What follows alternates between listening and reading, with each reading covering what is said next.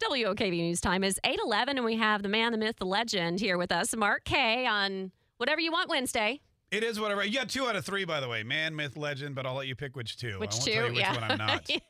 um, well, funny you say that because Oh. we're talking about some strange things today. Um, I don't know if you're a myth, but a lot of people may think that UFOs are myths. But Congress is talking about it today, and they have some pretty big names, some lofty folks uh, testifying that they have had interactions with what they're now calling unidentified anomalous phenomena. Yes, I've also heard unidentified aerial phenomena. I mean, it's amazing how many different, uh, you know, uh, phrases we can have for basically the same thing. But Congress is having a hearing with whistleblowers. God, Yeah. whistleblowers a great job. You never, you're never out of work these days. There's always new whistleblowers. These are UAP or UFO whistleblowers who are going to come to Congress and they're going to say, yes, the government is hiding information about UFOs, which for a lot of conspiracy theorists, uh, theorists, this is like Christmas Day. Right? I know. I mean, w- we run a show overnight. You may have heard of it, George Noory, he just got nominated for a major award. right? I did not, however.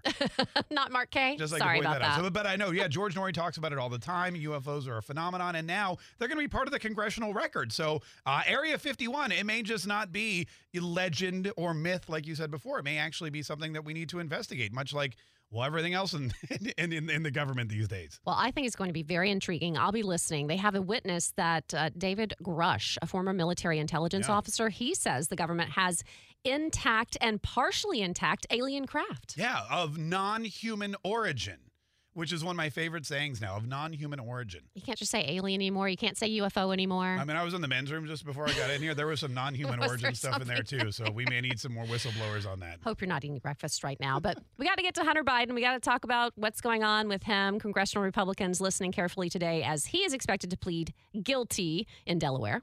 Yeah, do a couple. Ca- now, this is an interesting case because a lot of the Democrats are saying this closes the book on Hunter Biden, and all the Republicans are saying this just opens up a brand new chapter on Hunter Biden. Just because he's pleading guilty to these two charges, and we were, we're thinking there's going to be the diversion on the on the gun charge, it doesn't mean it's over. Even though the Democrat, the, the uh, Democrats and Joe Biden may be celebrating and you know popping bottles, as the kids say, but uh, the Republicans are not giving up. James Comer's not giving up. Jim Jordan's not giving up. They believe that Hunter and Jim Biden and Joe Biden still have a lot of explaining to do on some of their business dealings and where they got all that money because you know government doesn't pay that well. Right. He's being charged with not paying his taxes in 2017 and 2018. They don't. Apparently, even Democrats can't do that. I had no idea. who, knew? I thought that was one of the best reasons to be a Democrat. You don't have to pay your taxes anymore. Well, we'll be listening to whatever Wednesday today. You can always Whatever listen- you want. What, oh, I'm sorry.